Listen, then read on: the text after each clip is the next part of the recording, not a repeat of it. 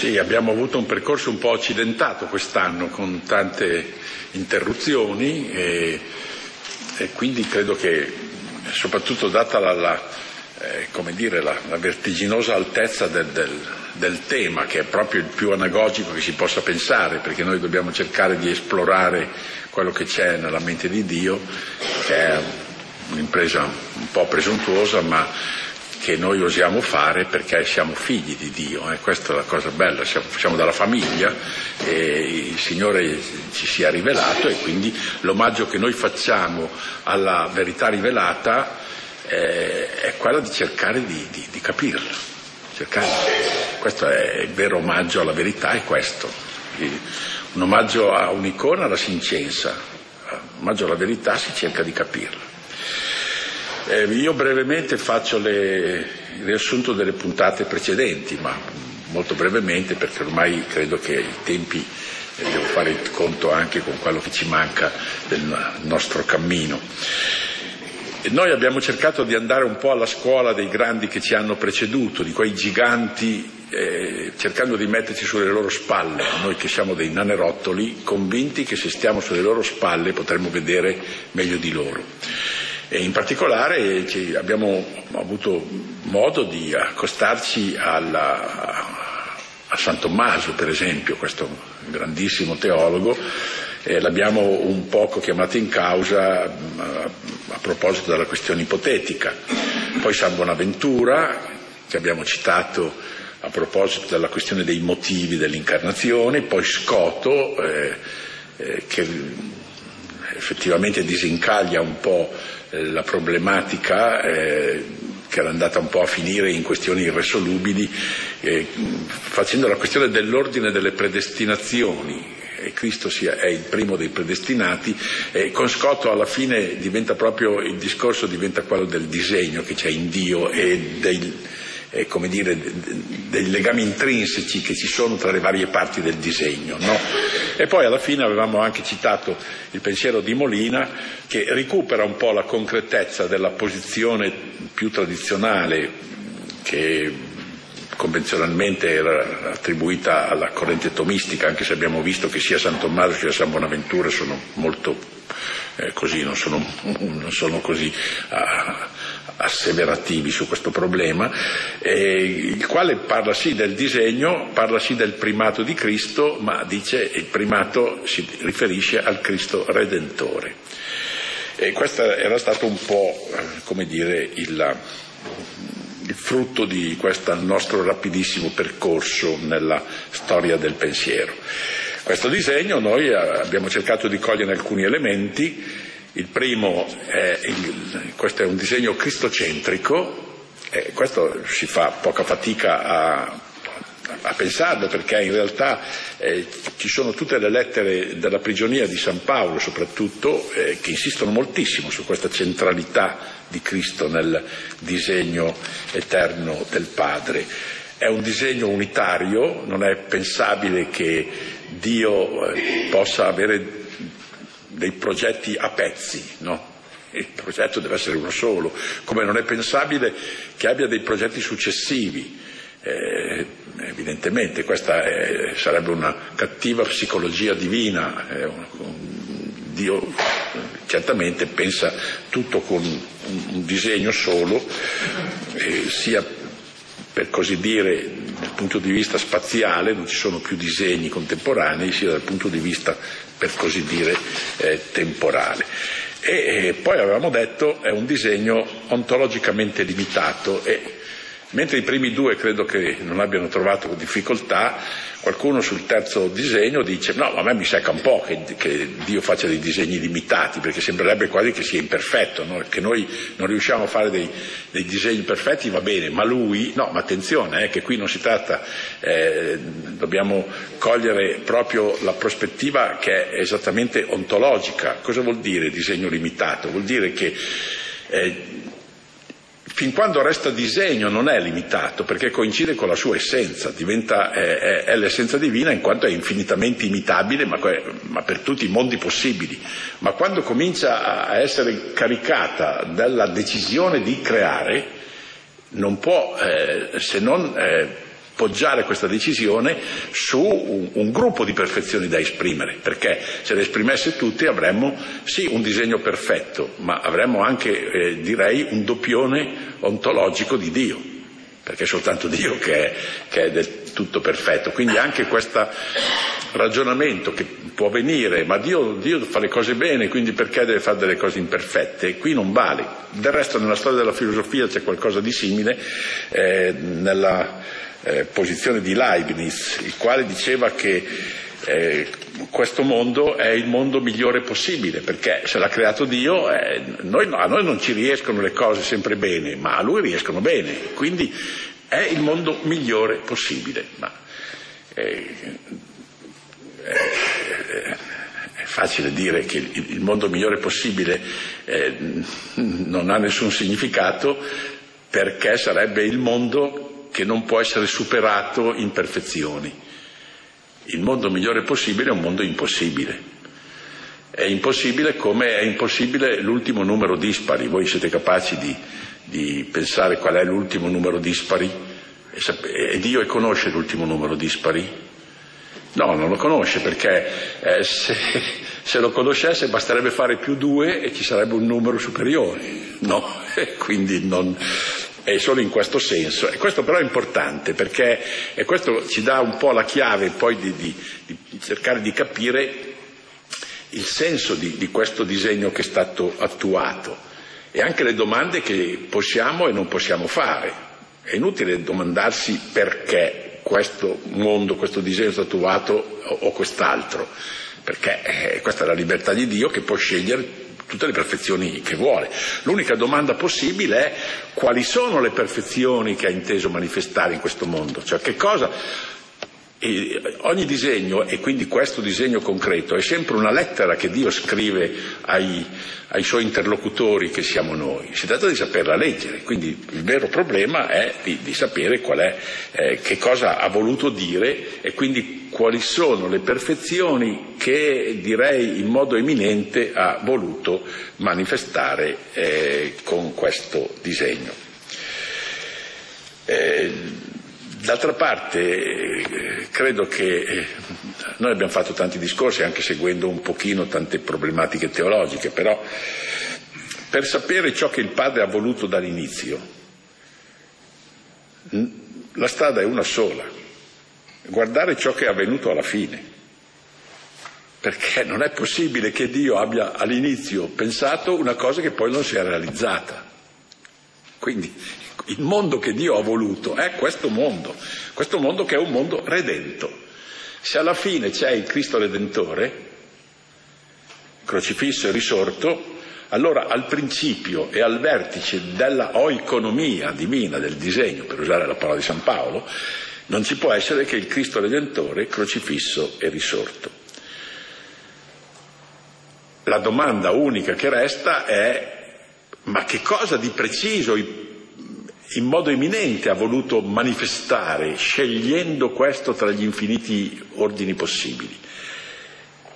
Ma eh, se ha, ha messo a capo un uomo Dio redentore, la risposta mh, non può essere che una sola: è che ha cercato soprattutto di far capire che tra tutte le perfezioni divine ce n'è una che con la ragione non si poteva forse cogliere eh, subito, ed è che è un Dio misericordioso, Dio che ha un gran gusto a perdonare.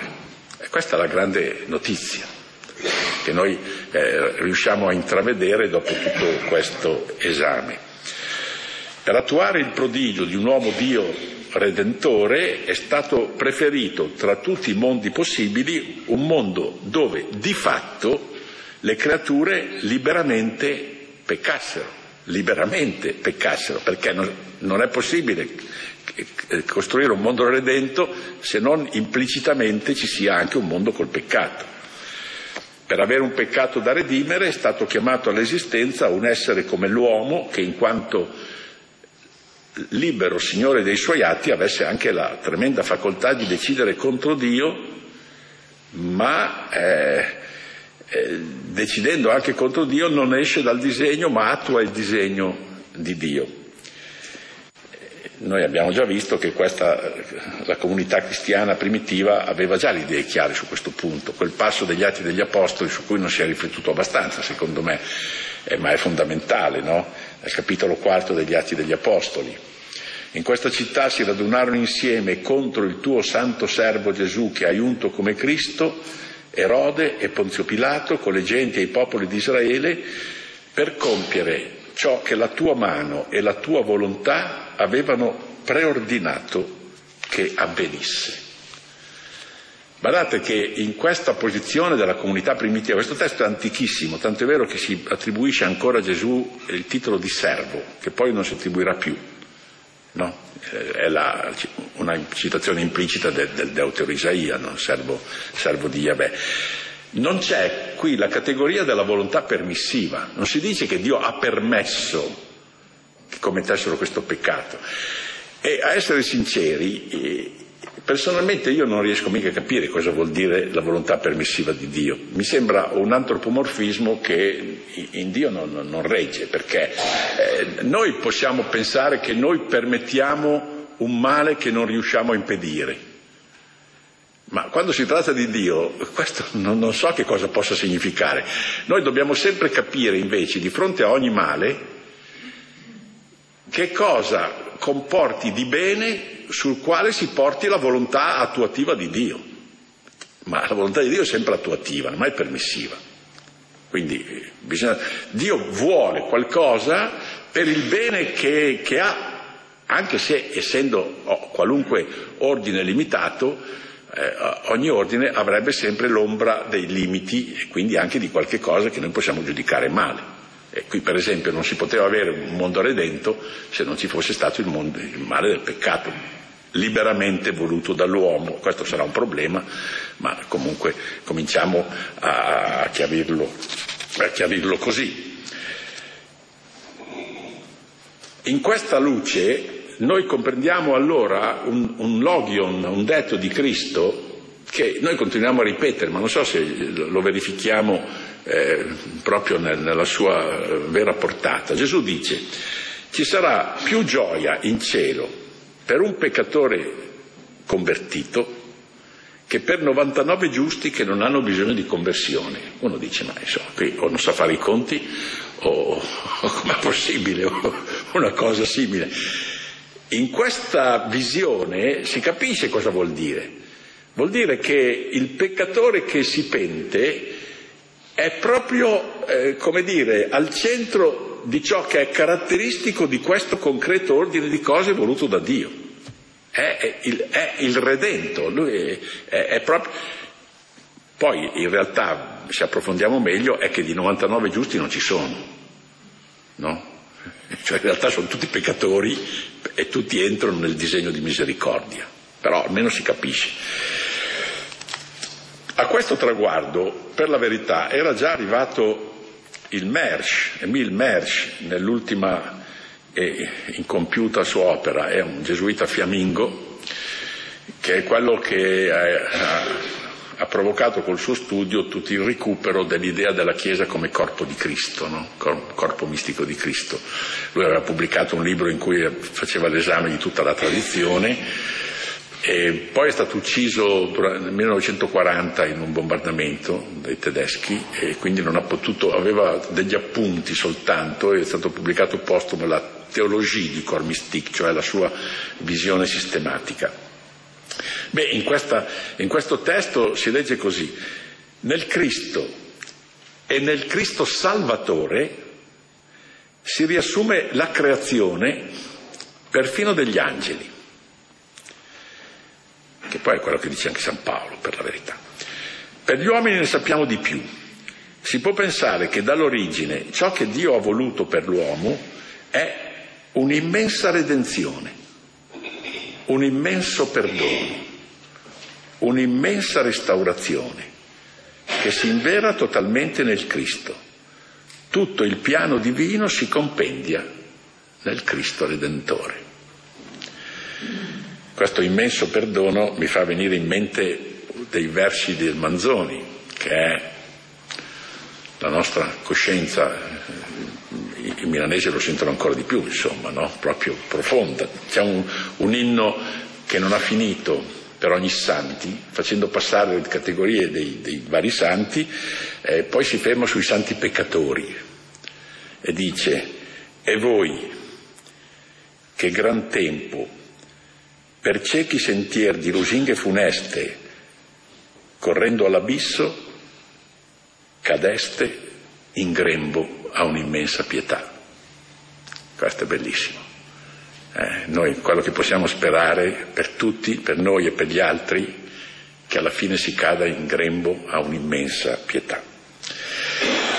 Tra l'altro nel testo di Mersch è significativo che egli cita in nota senza commento la stessa straordinaria affermazione di Sant'Ambrogio, che è quella che poi ha guidato tutta la riflessione che io ho fatto in tutti questi anni, che alla finale dell'Esamerone io l'ho citata un sacco di volte, e quindi e il Mersch la, la cita.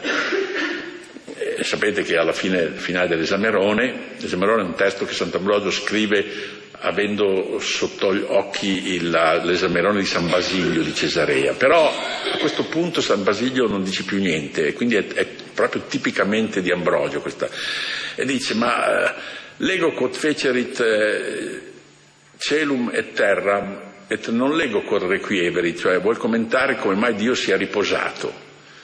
Io ho letto che ha fatto il cielo e la terra e non ho letto che qui si è fermato, ha riposato. Lego quod fecerit solem et lunam et stellas e non lego quod requieverit. Ho letto che ha creato il sole, la luna e le stelle, ma neanche lì si è fermato. Lego quod fecerit hominem, lego che ha creato l'uomo, et tunc requievit, e lì si è riposato, habens cui peccata dimitteret, perché finalmente ha trovato uno a cui perdonare i peccati. Ecco qual era il traguardo, il traguardo della creazione. E basterebbe questo a dire che Sant'Ambrogio, a differenza di quel che comunemente si ritiene, è un teologo estremamente originale. E qualcuno potrebbe dire: ma questa è una predica, si capisce che quando uno fa le prediche non, ma, non si sa mai bene cosa gli esce dalla sua bocca, insomma, quindi eh, può darsi che sia venuto fuori per caso questa frase. No, perché poi eh, leggendo tutte le opere di Sant'Ambrogio sono moltissimi le, i testi, no, in cui insiste su questa idea che è il peccato, eh, in qualche modo non è al centro. Casomai il peccato è al centro della prospettiva agostiniana, che è un po' amartiocentrica, no? Il peccato che domina. Eh, no, questo è la redenzione che c'è, la, il rimettere i peccati che è al centro. Vabbè. A questo punto allora noi siamo un po' nel, nel, nella sostanza del nostro discorso e noi abbiamo capito che c'è questa posizione primaria del Cristo Redentore crocifisso e risorto entro il disegno del Padre, abbiamo capito la sua centralità nell'universo creato, ma in fondo questa è ancora un'affermazione un po' generica e astratta e bisognerebbe dargli qualche contenuto concreto. Cosa vuol dire che è al centro? Questa è un'immagine, come dire, spaziale. Cosa vuol dire che è il primo? Insomma, quali sono i nessi sostanziali che legano questo mondo di fatto esistente al Figlio di Dio fatto uomo? Cioè, come noi possiamo esprimere concettualmente quelle che sono in fondo delle immagini della parola di Dio, particolarmente di San Paolo? Come possiamo esprimere la misteriosa relazione che fa di lui il capo e fa di tutto il resto il corpo, che fa di lui il principio e fa di tutto il resto quasi la conseguenza? E questo è un po' eh, il nocciolo del, del discorso sul cristocentrismo inteso in questo senso. Questo problema non è un problema nuovo, anche se adesso è così nuovo che, che i teologi non se ne occupano più, ma perché loro si occupano delle cose terrene, quindi vabbè, insomma, ma non... Perché già la comunità primitiva, già nel Nuovo Testamento ci, ci, c'è questo problema. Anzi, i problemi sono due. Eh, siccome il cristianesimo nasce con l'impatto con questa realtà misteriosa, affascinante che è Gesù di Nazareth, Le domande che la comunità apostolica si è fatta sono due. Quali sono i rapporti tra Gesù di Nazareth e il Dio di Israele, il Dio creatore? Secondo, quali sono i rapporti tra Gesù di Nazareth e il mondo e la creazione? Questi sono i due problemi. Il primo problema è...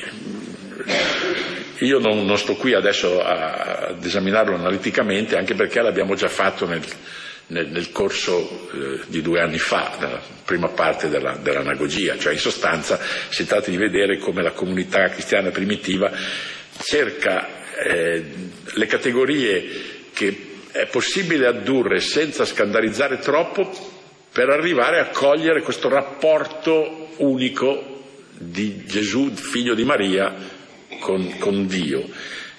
Allora la categoria prevalente è quella di figlio, è il figlio, è il figlio proprio, è il figlio unigenito, monogenes, e, e poi tante altre. È colui che è emmorfeteu, nella forma di Dio, che vuol dire nella natura di Dio, è colui che ha ricevuto il nome che sta sopra tutti gli altri nomi, eccetera. Adesso io non sto qui, in fondo sono tutti, eh, è, è tutto questo esame che ci porta a, a capire eh, quella che è la professione di fede di Tommaso, che è posta a conclusione della, eh, della catechesi giovannea, mio Signore e mio Dio.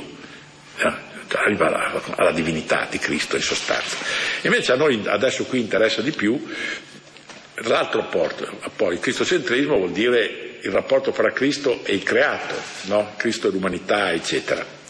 Allora, per poter eh, cercare di, di, di penetrare un pochino in questo discorso, io esaminerò due testi del Nuovo Testamento. Per la verità io esaminerò più il primo che il secondo, perché il secondo è più importante, ma anche questo l'abbiamo già fatto eh, nella, nell'anagogia. Nella, che abbiamo... Il primo è la formula di fede, che uno che, che legge eh, magari non si accorge neanche della sua importanza. È la formula di fede che è contenuta nella prima lettera ai Corinti, al capitolo ottavo, al versetto sesto. E dice così, è brevissima: c'è un solo Dio, il Padre, dal quale tutto proviene, e noi siamo per Lui. E c'è un solo Signore, Gesù Cristo, in virtù del quale esistono tutte le cose, e noi esistiamo per mezzo di Lui. E questa è una professione di fede. Ed è probabilmente la professione di fede fondamentale della, della comunità cristiana primitiva, che era una comunità di ebrei. Allora si capisce come questa professione di fede eh, viene costruita prendendo la professione di fede del monoteismo ebraico, c'è un solo Dio dal quale tutto proviene. Questo è, è il cuore della...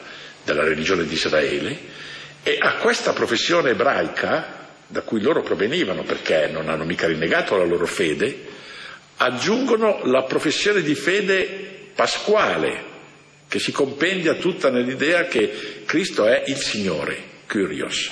Allora c'è un solo Dio, il Padre, e c'è un, dal quale tutto proviene, c'è un solo Signore, Gesù Cristo, in virtù del quale esistono tutte le cose e noi esistiamo per mezzo di Lui. È quindi una struttura molto semplice, ma attenzione che questo accostamento dell'antica professione ebraica con, della, con la novità pasquale è compiuta la, l'integrazione con molta finezza.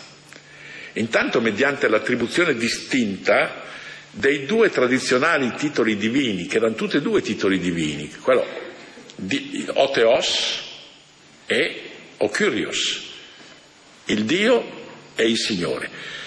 Qui vengono distribuiti. Il Dio viene riservato al Padre e il Kyrios viene riservato a Gesù. Guardate, non è che l'attribuzione sia fatta in senso esclusivo e negativo, è fatta in senso affermativo proprio per saldare, per trovare le parole che in qualche modo differenziassero i due, le due persone, eh, no, eh, salvando però tutte e due, eh, come dire, la, la, la concezione della divinità, perché anche il termine curios della, per gli ebrei voleva dire la divinità. E, e soprattutto eh, il raccordo è ottenuto sapientemente con l'assegnazione meditata delle preposizioni, potremmo dire delle causalità, usando un concetto filosofico ma che era già largamente presente nella cultura comune eh, di allora. A Dio conviene la preposizione ec, da, c'è un solo Dio, il Padre, dal quale tutto proviene.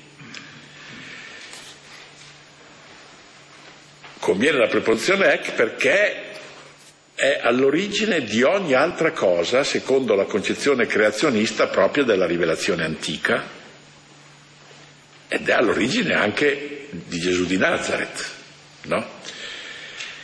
E poi la preposizione eis finale, verso, eh, la preposizione eis in greco è, è una preposizione di, di, di moto al luogo, no? La direzione indica, però già, eh, già allora era utilizzata, come dire, come, come simbolo della finalizzazione, dello scopo, no? Noi siamo per Lui, finalizzati a Lui. Per Gesù, il Signore, si adopera soltanto la preposizione dia, per mezzo di. È da notare tra l'altro la distinzione di due, come dire, di due piani de, del mondo eh, in riferimento a Dio e in riferimento a Cristo, cioè ci sono noi, i cristiani, gli uomini, e Tapanta, l'universalità delle cose. E soprattutto è significativo in questa professione che l'estensione dell'intervento di Cristo non è meno ampia di quella assegnata all'azione del Padre e alla attrazione del Padre. Non solo dunque il ritorno di tutti a Dio passa attraverso Cristo, che è una cosa che la teologia cristiana ha capito da sempre, ma attraverso Cristo passa la venuta all'esistenza di tutto ciò che da Dio è originato, cosa che la teologia non ha ancora capito adesso. Beh, insomma, notiamo noi che... tutti noi qui presenti, gli altri non, non, eh, no? Adesso rileggiamo questa, questa formula. C'è un solo Dio, il Padre, dal quale tutto, tapanta, proviene, e noi siamo eis auton, finalizzati a Lui. Tutte le cose provengono e noi uomini siamo gli interlocutori, no? Dobbiamo approdare a Lui il ritorno.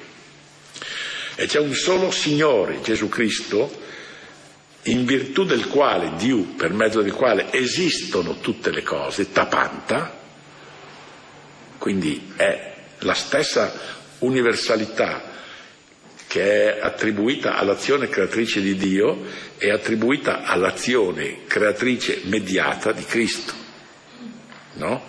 E noi esistiamo per mezzo di Lui, anche noi specificamente esistiamo per mezzo di Lui. E questa è, eh, ci fa capire come anche questa, noi siamo, questo è, è il nucleo della fede apostolica, perché è una professione di fede, no? Proprio, è, è già questo nostro problema del cristocentrismo era affrontato. L'altro testo è l'Inno ai Colossesi, capitolo primo, versetto dal quindici al venti. Io qui adesso non lo sto a esaminare analiticamente perché l'ho già fatto. Eh, chi non, non avesse seguito le lezioni allora può, può, lo può trovare sul canto nuziale da pagina cinquantuno a pagina cinquantaquattro, però è troppo importante per almeno rileggerlo e, e per indicare un po' i punti che, che servono a noi. Oh, nel versetto precedente si parla di Gesù che, che ha, che ha, dal quale abbiamo ricevuto la redenzione, la remissione dei peccati. Questo è il versetto quattordici, no? Quindi qui si parla chiaramente del Cristo Redentore. E poi comincia l'inno. Egli è l'immagine del Dio invisibile, primogenito dell'intera creazione, poiché in Lui sono state create tutte le cose, quelle nei cieli e quelle sulla terra, quelle visibili e quelle invisibili, troni, dominazioni, principati e potestà. Tutte le cose sono state create per mezzo di Lui, di Autù, e in vista di Lui, eis auton, e Lui è prima di tutte le cose, e tutte sussistono in Lui, e Lui è il capo del corpo, Egli è il principio. Questa è la seconda strofa. La prima strofa è tutta l'azione della creazione. Seconda strofa, che è esattamente eh, costruita sullo schema della prima, guarda l'ordine della redenzione.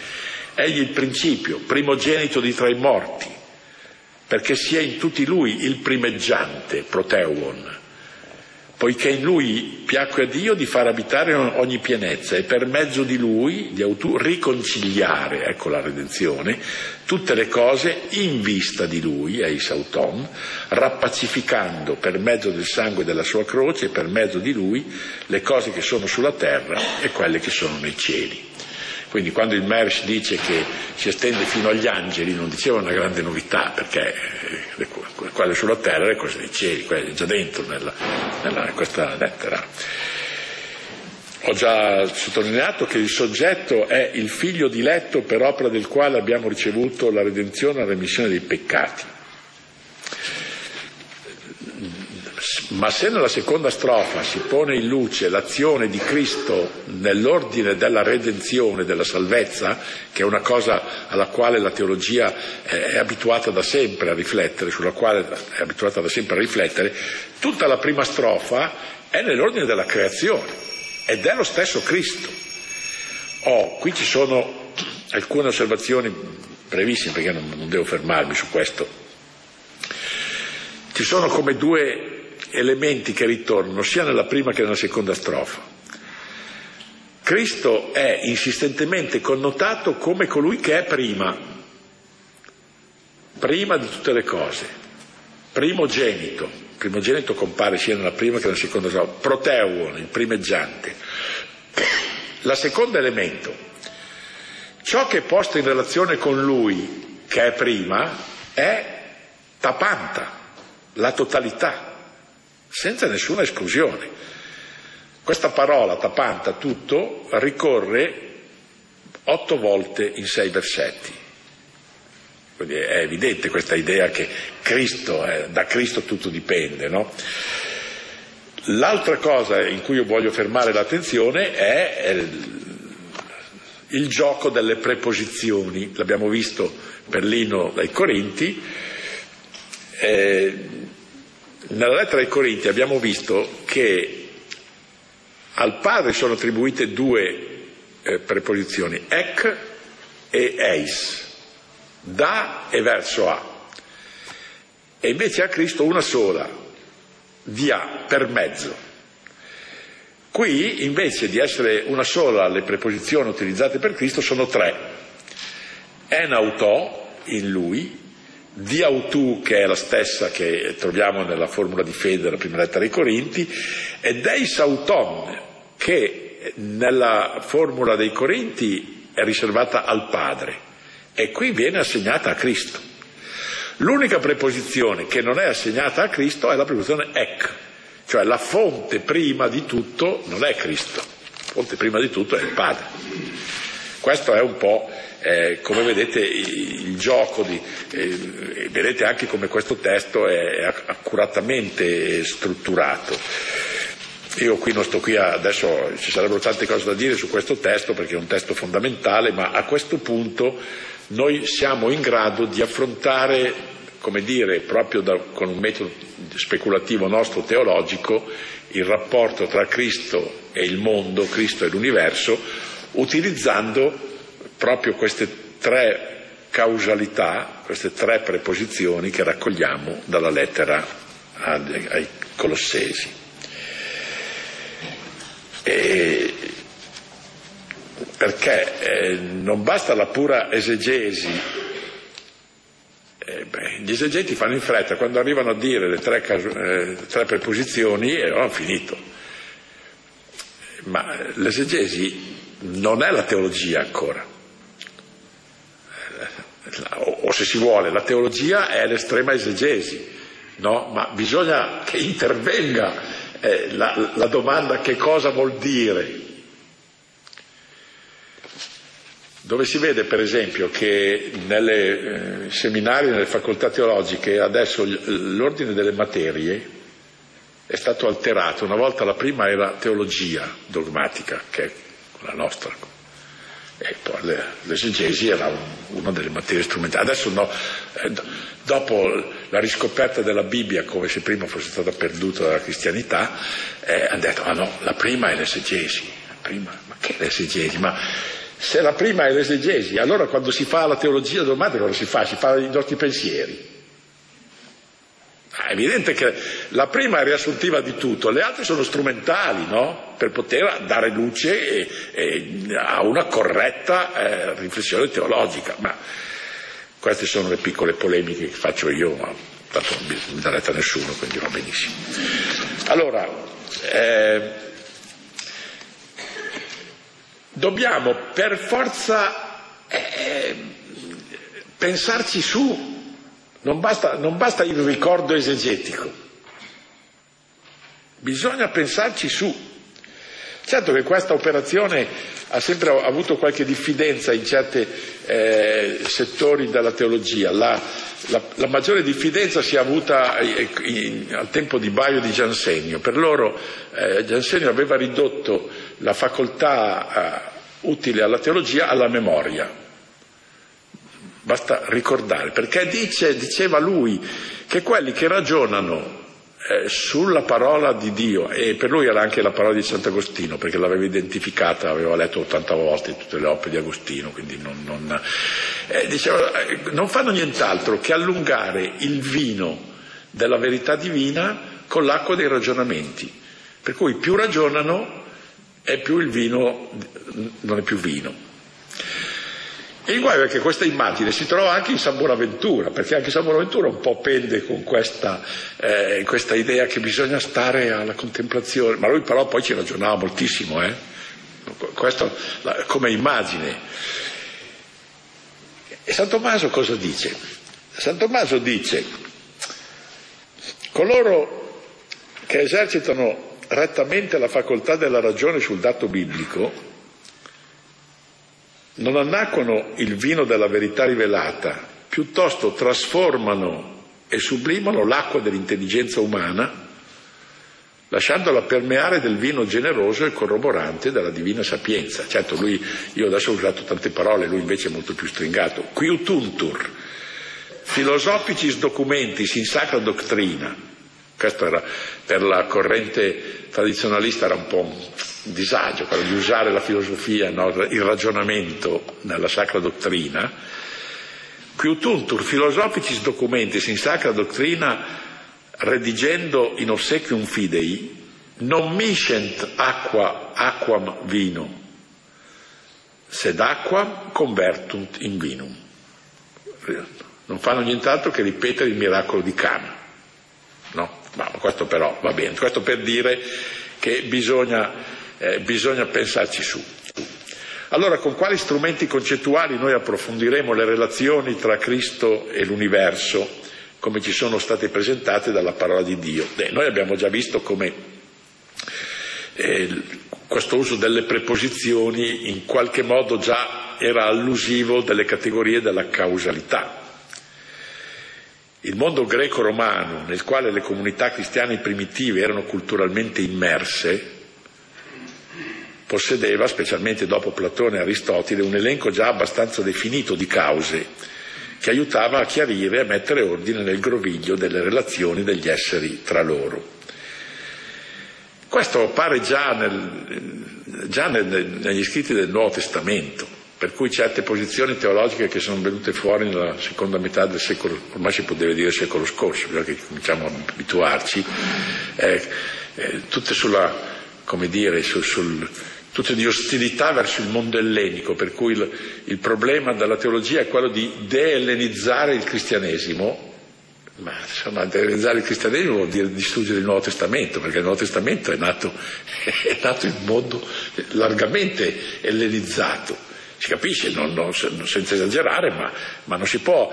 La, la, la verità di Dio non è schizzinosa, non è che, che ha identificato lo strumento per parlare agli uomini solo col, con la ebraica veritas, per cui il, il greco è tutto quello che è greco, è la cultura greca, no, ma no.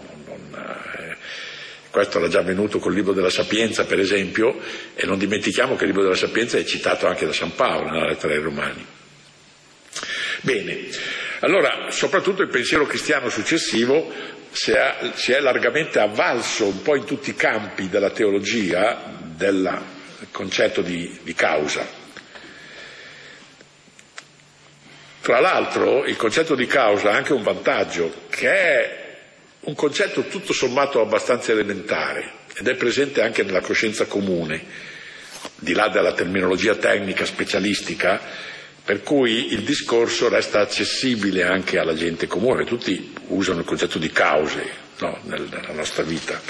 Quindi allora noi riprendiamo l'esame dei legami che intercorrono tra Cristo e l'universo usando delle categorie che possiamo ben considerare teologicamente tradizionali. Allora, prima di tutto la causa finale dell'universo. Noi l'abbiamo vista nella preposizione eis, no? Qui possiamo distinguere l'ordine della elevazione da quello della creazione. L'ordine dell'elevazione, che vuol dire quello della grazia, vuol dire quello della redenzione, no? La creazione è quello che una volta facilmente veniva identificato con l'ordine naturale, no? Sul primo pare che i teologi non, non dissentano tra di loro nel ritenere che la gloria di Cristo è la causa finale secondaria della comunicazione della grazia, quindi della redenzione, secondaria perché la causa principale è sempre Dio, questo è evidente. E i teologi non credo che abbiano litigato su questo, anche perché esiste un'esplicita eh, dottrina del Concilio di Trento, il quale, parlando, parlando della giustificazione, del celebre decreto di giustificazione, sessione sesta, dice: causa finalis della giustificazione, quindi della grazia conferita all'uomo, causa finalis quidem gloria Dei et Christi ac vita eterna, quindi eh, introduce anche la gloria di Cristo tra la causa. Il problema invece è l'ordine della creazione. Beh, qui eh, a un certo punto, eh, per, per tradurla in soldoni, eh, il problema è questo: dobbiamo dire che Cristo è stato, eh, come dire, voluto in vista del mondo, o il mondo è stato voluto in vista di Cristo? Cioè, eh, qual è il primo? È il primo a cui l'altro è in riferimento. È chiaro che, eh, rifacendosi alla questione ipotetica, quelli che dicevano e sottolineavano che Gesù Cristo, se non ci fosse stato il peccato, non si sarebbe incarnato, è evidente che la prospettiva è un po' che Cristo è in funzione del mondo. Noi però abbiamo visto che no, questa, cioè, bisogna operare una rivoluzione copernicana che è stata operata con molta, molta precisione da Scoto. Non può essere che eh, Cristo, l'uomo Dio, sia visto in funzione del mondo. E quindi è il mondo in funzione di Cristo. Il mondo è stato creato, finalizzato a Cristo.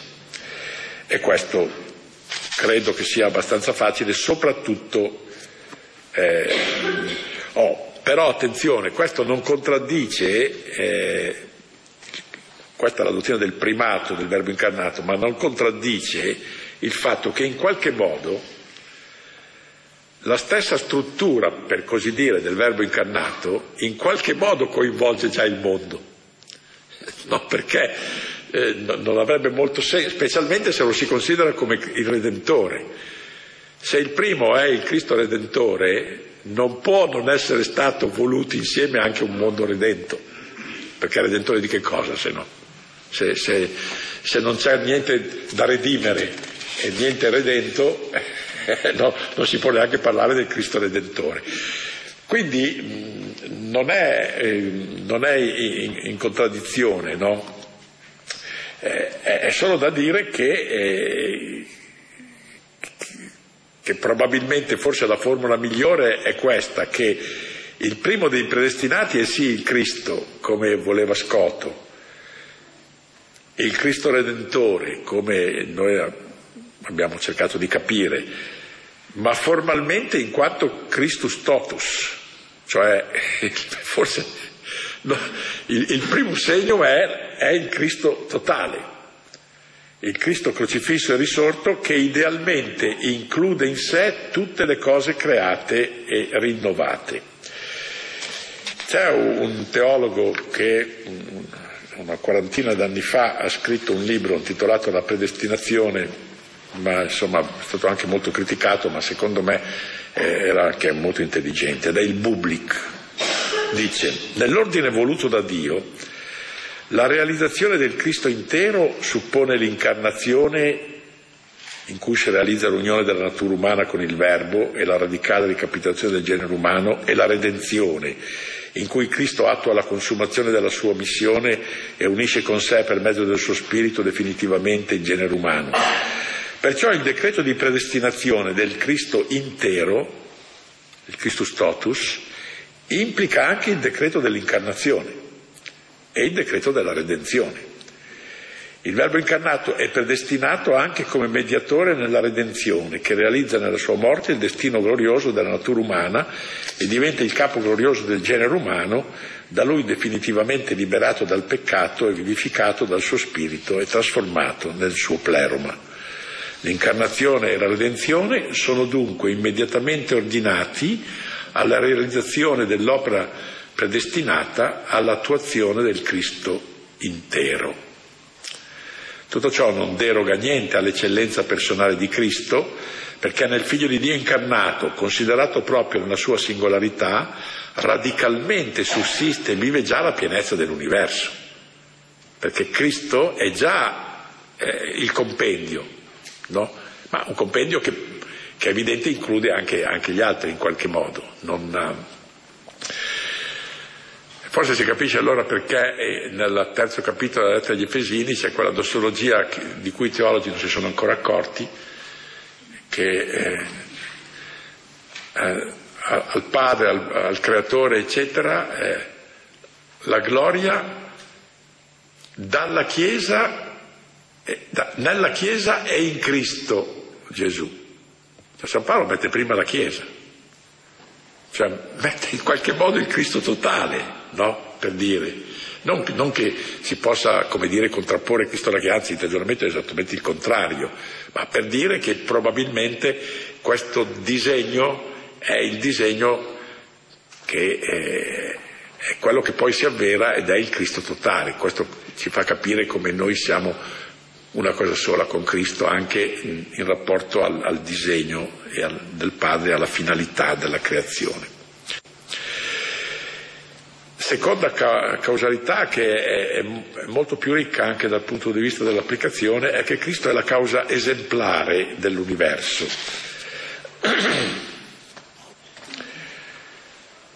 Causa esemplare di qualcosa è ciò che costituisce il modello di ciò che si prende a considerare, no? Il prototipo. E questo lo fanno anche i costruttori di macchine, eh? Quando sono andato a vedere la Ferrari, ed è stata una mia visita provvidenziale, perché la Ferrari, che non vinceva da tanti anni il campionato del mondo, eh, c'è poco da fare. Io ho visto quel motore che poi quattro giorni dopo in Australia ha cominciato a vincere, e quindi nel mio piccolo insomma, no.